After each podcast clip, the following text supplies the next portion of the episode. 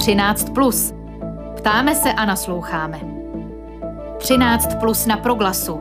Aktuální dění v souvislostech. Začíná pořad 13 plus s datem 11. března 2022. Díky, že nás posloucháte. I dnes se budeme věnovat dění na Ukrajině. Před půl druhou potom nabídneme vzpomínku na v úterý zesnulou sestru Gorety Boltnarovou, která stála u zrodu nadace sester Boromejek. Dobrý poslech přeje Ondřej Havlíček. Už třetí týden pokračuje ruský útok na Ukrajinu. Její obyvatelé se zatím i s různě silnou podporou západních zemí brání obsazení velkých měst a ovládnutí země. Představitelé Evropské 27 se dnes a zítra schází ve francouzském Versailles. Jednají o možném vstupu Ukrajiny do Evropské unie nebo finanční pomoci pro obléhanou zemi. O tématu teď budu mluvit s ředitelem knihovny Václava Havla a bývalým českým velvyslancem ve Spojených státech a ve Velké Británii Michalem Žantovským. Vítám ho po telefonu. Dobré odpoledne. Dobré odpoledne, děkuji za pozvání. Pane Žantovský, před více než 14 dny 24. února, když Rusko zaútočilo na Ukrajinu, eh, řekl jste k tomu pro seznam zprávy, že Ukrajina může skončit jako Československo v roce 1939. Myslíte si to i po těch dvou týdnech toho silného ukrajinského odporu? Eh, samozřejmě, že si to myslím a eh, netýká se to jenom Ukrajiny. To, co jsem já chtěl naznačit i v té odpovědi bylo, že ta situace začala mnichovskou krizí a eh, odstržením sudet od eh, České republiky a skončila druhou světovou válkou, ve které zahynuli desítky milionů lidí. To je pro mě ten historický precedent, který nám radí, abychom neustupovali zlu a abychom se mu bránili. A já jsem strašně plný obdivu a respektu k tomu, že na rozdíl od Československa v roce 1938 se Ukrajinci brání, brání se statečně a jsou si vědomi, jak také vyplývá z řady jejich prohlášení, z prohlášení prezidenta Zelenského, že nebojují jenom za sebe, ale bojují i e, za Evropu. Mm, dalo by se říct, že v tom ukrajinském odporu teď třeba pozorujeme to, o čem se tak často mluví v souvislosti s historií, tedy že bychom se z ní měli poučit. Poučila se Ukrajina z evropské historie 20. století? E, Ukrajina se rozhodně poučila a pokud e, jak si chce a chtěla zůstat samostatným státem, tak eh, jí dost dobře nic eh, nezbývalo jiného, než se eh, bránit. Otázka je, jak účinně můžeme jim v tomto boji pomoct my ostatní Evropané. Tak zůstaňme u toho. Jaká je podle vás ta nejúčinnější pomoc, kterou teď jako Evropané můžeme nabídnout? Těch způsobů pomoci je celá řada. Pochopitelně nejdůležitější v téhle chvíli budou pro eh, Ukrajince dodávky vojenského materiálu, zbraní, aby se měli čím eh, Rusům bránit. Ale stejně tak eh, jim pomáhá finanční pomoc ze strany mm, Evropské unie a dalších západních států a pomáhají jim sankce, které Evropská unie a Spojené státy eh, přijali a které svou eh, tvrdostí eh, vůči Rusku nemají obdoby, i když mnozí z nás se domnívají, že by mohli a měli být ještě tvrdší. A v neposlední řadě jim pomáhají ty projevy veřejné podpory a, a odsouzení té ruské agrese eh, ze všech stran, protože eh, v dnešní době už není možné, aby eh, někdo odřízel občany nějaké země úplně od informací, i když Putin se o to bez sporu snaží, ale i normální rusové se tak či onak, jak si dozvědí, jak svět na tu agresi pohlíží a v jaké izolaci se ocitli. Pokud se ještě vrátíme k tomu ukrajinskému odporu, který uh, už dva týdny, nebo už, už třetí týden pozorujeme, Mm, je podle vás vůbec možné, aby Rusko do budoucna ovládlo Ukrajinu způsobem, že ji bude okupovat a ovládat, třeba dosadí svou vlastní vládu ve chvíli, kdy obyvatelé země, obyvatelé Ukrajiny se tak aktivně brání a pokládají za tu svobodu Ukrajiny svoje životy? Je možné takový stát do budoucna trvale ovládat? Dokud jsou Ukrajinci odhodláni svoji nezávislost a e, samostatnost bránit, tak to možné není. Je teoreticky možné, i když doufám, že k tomu nedojde, že eh, Rusové s pomocí brutální síly dokáží hm, Ukrajinu okupovat, ale eh, ta okupace se bude setkávat s podporem, s odporem, s aktivním odporem a bude pro Rusy strašlivě drahá, jak po ekonomické, tak po eh, morální Eh, stránce a dříve nebo později skončí, jako skončila ruská invaze do Afganistánu hanebným odchodem.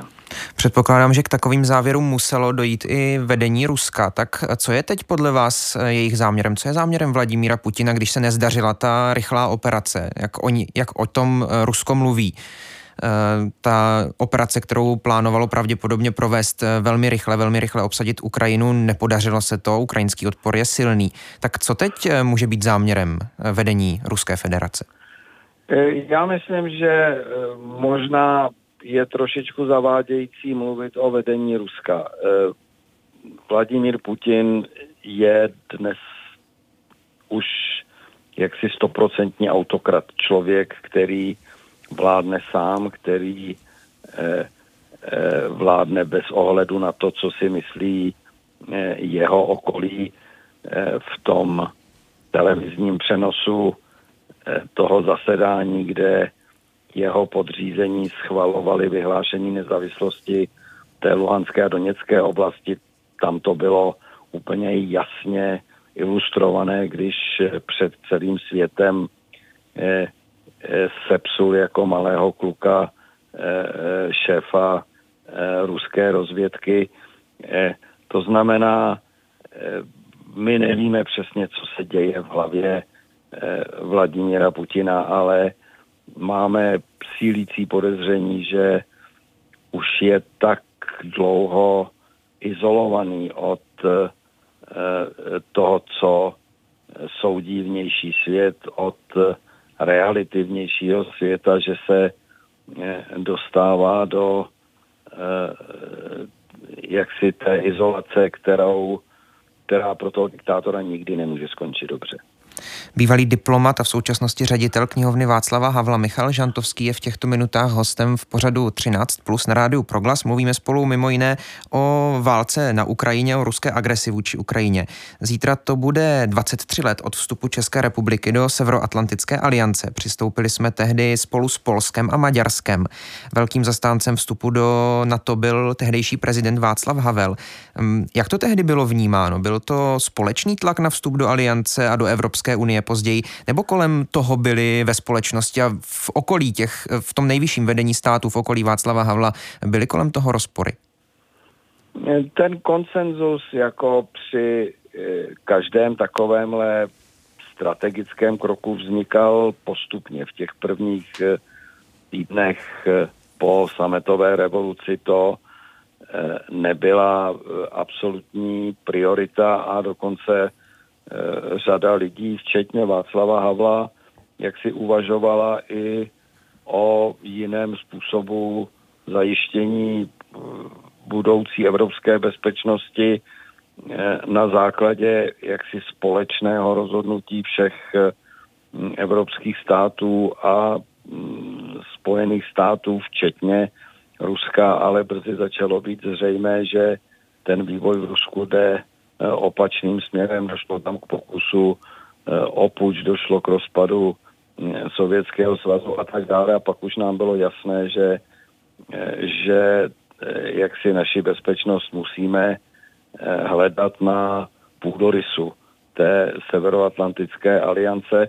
A postupně jsme proto získávali podporu a koncenzus ne všech, ale naprosté většiny politických sil v České republice a samozřejmě také také těch členských států Severoatlantické aliance, jejich souhlas k tomu byl jaksi zapotřebí a projevilo se to nakonec při hm, uzavření té přístupové smlouvy a při ratifikaci té smlouvy v členství našeho v Severoatlantické alianci v obou komorách Českého parlamentu, která zněla naprosto jasně ve prospěch eh, členství.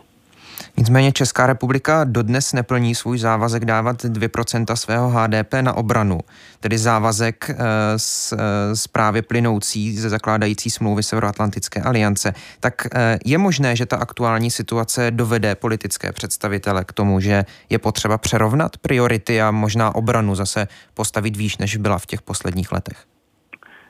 To je určitá nepřesnost, která se opakuje, takže se omlouvám, jestli trochu opravuju.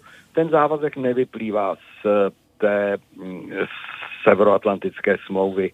Nic takového ta smlouva eh, neobsahuje. Ten vyplývá ze závěru samitu Severoatlantické aliance, který se konal v Praze v roce 2002 a na které eh, členské země se zavázali, že hodlají vynakládat na eh, obranu eh, alespoň 2% eh, hrubého domácího produktu.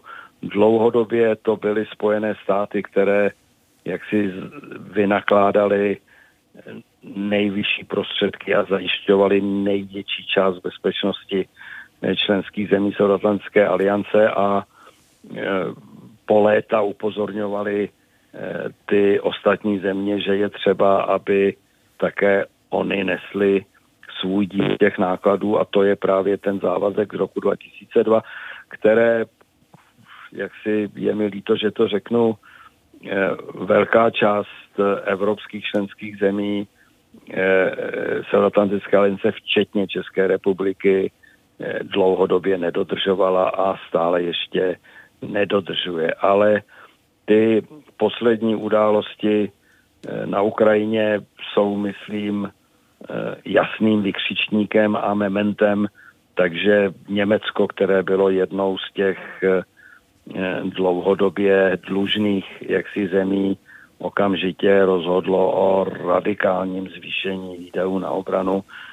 My se k tomuto kroku zavazujeme zatím verbálně, ale myslím si, že i Eh, že i prakticky a prostřednictvím zákonných eh, norem se k tomu zavazujeme také a některé členské země, jako třeba Polsko, eh, některé z pobaltských zemí, už tento závazek plní, dodržují. A samozřejmě ho dodržuje také Velká Británie, která, hm, ačkoliv odešla z Evropské unie, je přesto velmi klíčovým členem eh, Severoatlantické aliance. Říká ředitel knihovny Václava Havla, bývalý český velvyslanec ve Spojených státech a taky třeba ve Velké Británii. Michal Žantovský byl naším hostem v uplynulých minutách. Díky moc za váš čas. Mějte se naslyšenou. Já děkuji. Naschledanou. Internetové stránky Radia Proglas. Na čtyřech tematických profilech Slovo, hudba, junior a zprávy nabízíme audioarchiv pořadů, program, spravodajský servis, informace o hudbě různých žánrů, recenze a další. www.proglas.cz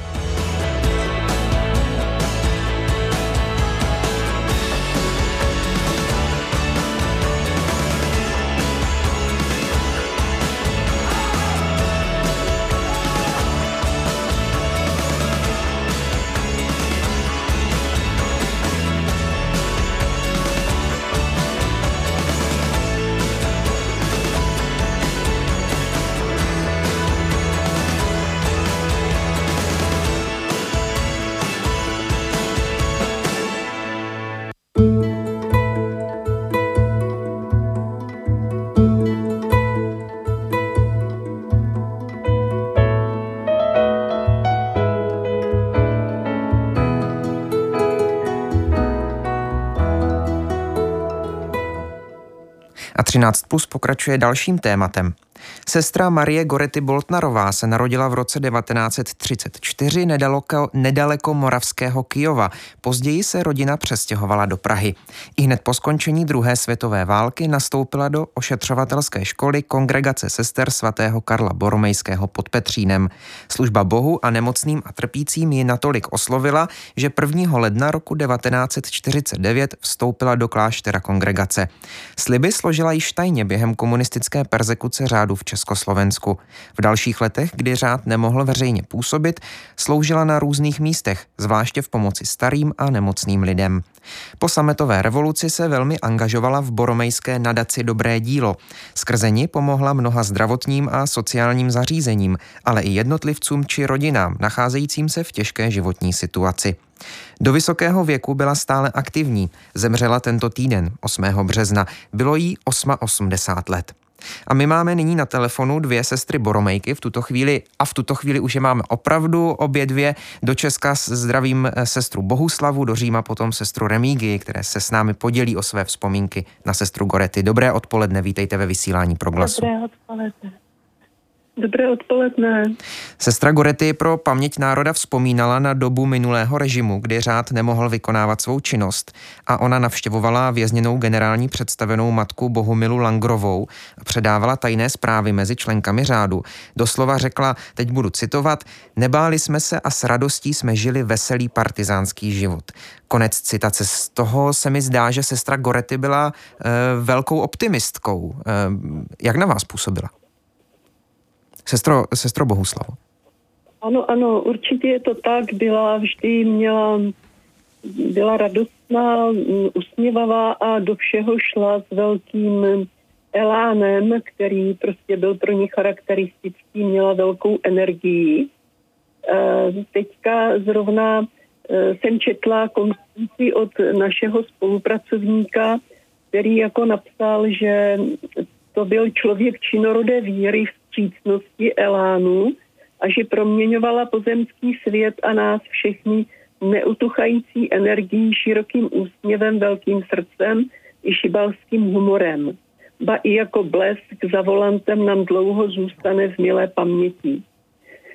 E, takže to můžu všechno jako potvrdit, že, že to takto bylo. Vy jste mi, sestro Remigie, když jsme spolu mluvili po telefonu před rozhovorem, tak jste mi říkala, e, že jste se sestrou Gorety strávila spoustu času. E, jak vám třeba vyprávěla o, o svém životě? Na co vzpomínala? Co ráda zdůrazňovala? Nebo o čem mluvila? No, možná to bylo také to, že vzpomínala na svoji rodinu.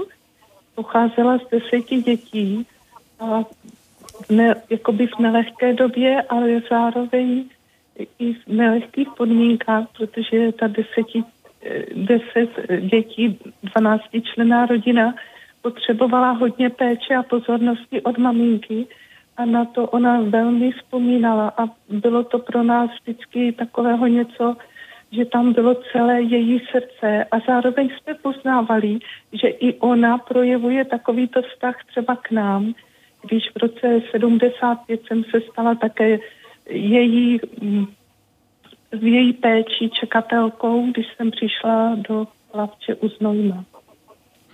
Um, to bylo něco a uh-huh. pak vlastně potom později, když už byla e, stařenka, ale přitom ten elán a taková ta schopnost m, nasadit se a pomáhat u ní byla stále až do vysokého věku, tak to byla taková ta zaujatost pro věc. Ona prostě byla zaujata vším, eh, co bylo pro dobro, pro budování nebo takového něco, co jí prostě byl její svět, ve kterém se ona neustále pohybovala a velmi dbala na vztahy. Ty vztahy, jak se svojí rodinou, tak i se, se sestrami nebo nebo se svými spolupracovníky, s tím týmem lidí, kteří pomáhali té dobré službě.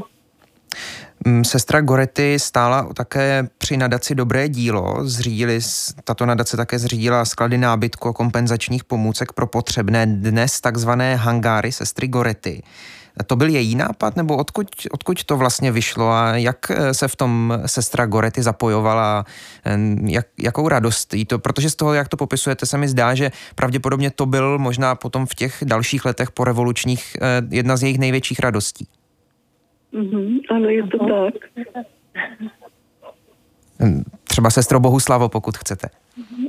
Uh, já si myslím, že sestra Goretti spolu s matkou Inviolátou, tehdy generálně představenou, vlastně jsou takové ikony pro tu e, dobu těch 90. let, kdy to byla taková doba různých překotných změn, e, protože se začal restituovat e, a navrácet církevní majetek a kongregační majetek a sestra Goretti vlastně jako nejmladší, jako ano, nejmladší členka té generální rady, takže že s tím elánem sobě vlastním, takovým až jako velmi jako výjimečným, eh, ona měla maminku, myslím, Jugoslávku, tak eh, prostě byla v tom jako hodně výjimečná, v tom, v tom velkém nasazení a elánu pro tu věc, jak říkala sestra Remídie, tak ona právě stala, eh, stála u těch všech navracejících se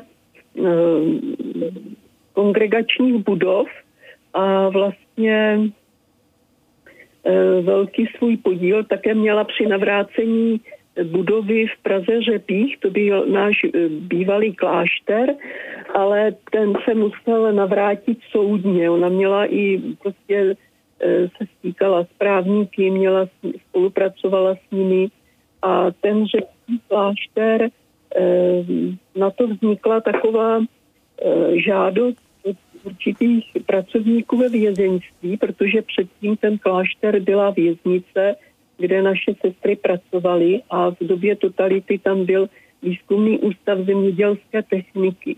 A ti pracovníci z toho vězenství, kteří chtěli po revoluci, usilovali o humanizaci v tom vězeňství, tak právě chtěli, eh, se vytvořil spolu s kongregací projekt, že ten náš klášter se opraví, vznikne tam eh, léčebna dlouhodobě nemocných, sociální pobyty a v jednom křídle také um, vlastně vytašované pracoviště Ruzínské věznice.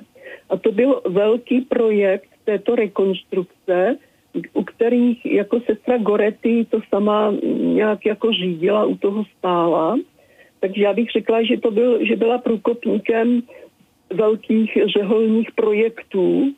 No a potom v těch hangárech, který se musel získat privatizačním projektem pro sociální činnost, tak vlastně ty hangáry zůstaly a v těch se schromažďovaly věci, které nám třeba, protože eh, do toho nově vzniklého domova svatého Karla eh, nebylo žádné vybavení, ale různé zase řeholní společenství z ciziny nám ty věci darovali.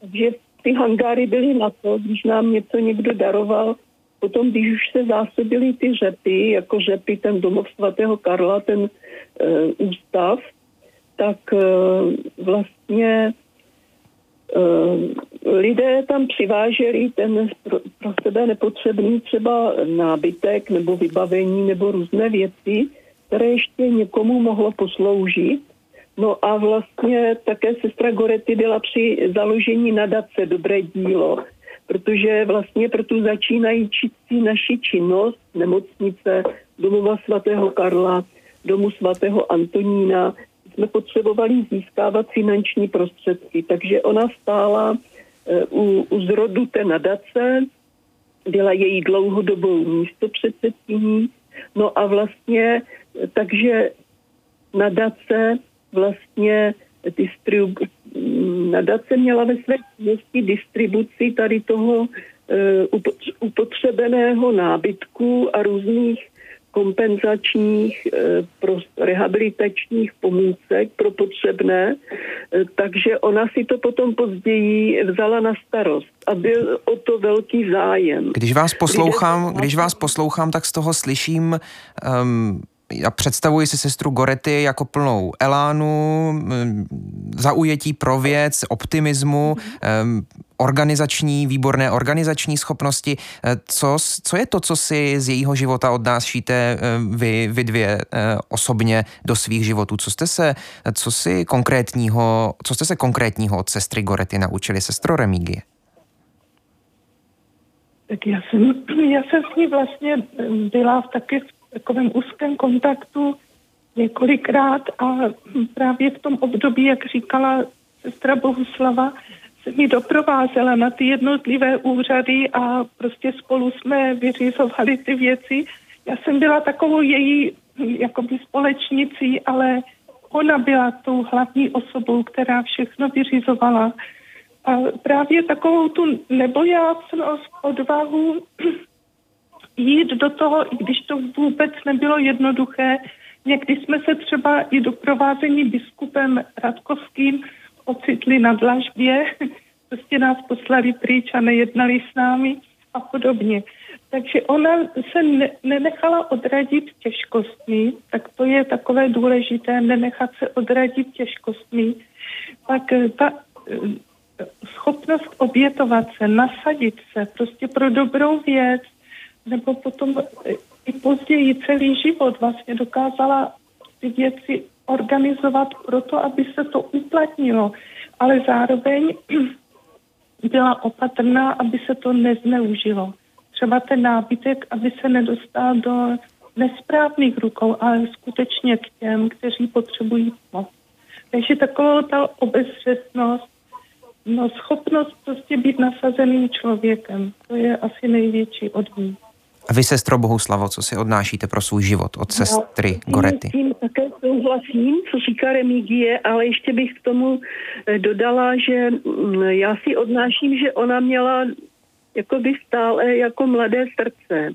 Měla moc ráda mládež, eh, vlastně už hodně pro mládež také dělala ještě v Moravských Budějovicích a na Hradiští v době totality i měla kontakty s kněžími a kněží i posílali třeba mladé děvčata, kterých třeba cítili, že mají povolání a ona e, prostě byla proto, aby tam byli třeba na brigádě a i, i poznávali jako řeholní povolání.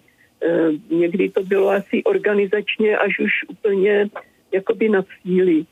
No, takže i toto, jako, toto zaujetí pro mladé lidi a i pro jako nové věci jako přicházely. No. Říkají... Třeba měla, uh-huh. Uh-huh. třeba měla první mobil v kongregaci, jo, nebo eh, tak, eh, no a i ten, ten jako humor je takový, jednou ji zastavili policajti, ona jezdila v takovém malém červeném autě Fiatu, eh, jednou ji mm, zastavili policajti v Praze a říkali, je, vy tady jedete, my jsme viděli červené auto, které jede samo, protože ona byla malé postavy, tak nebyla v tom autě vidět. no. Říkají sestry Boromejky, sestra Bohuslava a sestra Remígie. Společně jsme eh, vzpomínali na v úterý zesnulou sestru Gorety. Upřímnou soustrast vám celé kongregaci a díky moc za vaše vzpomínky na sestru Gorety. Mějte se naslyšenou. Děkujeme. Děkujeme. Děkujeme.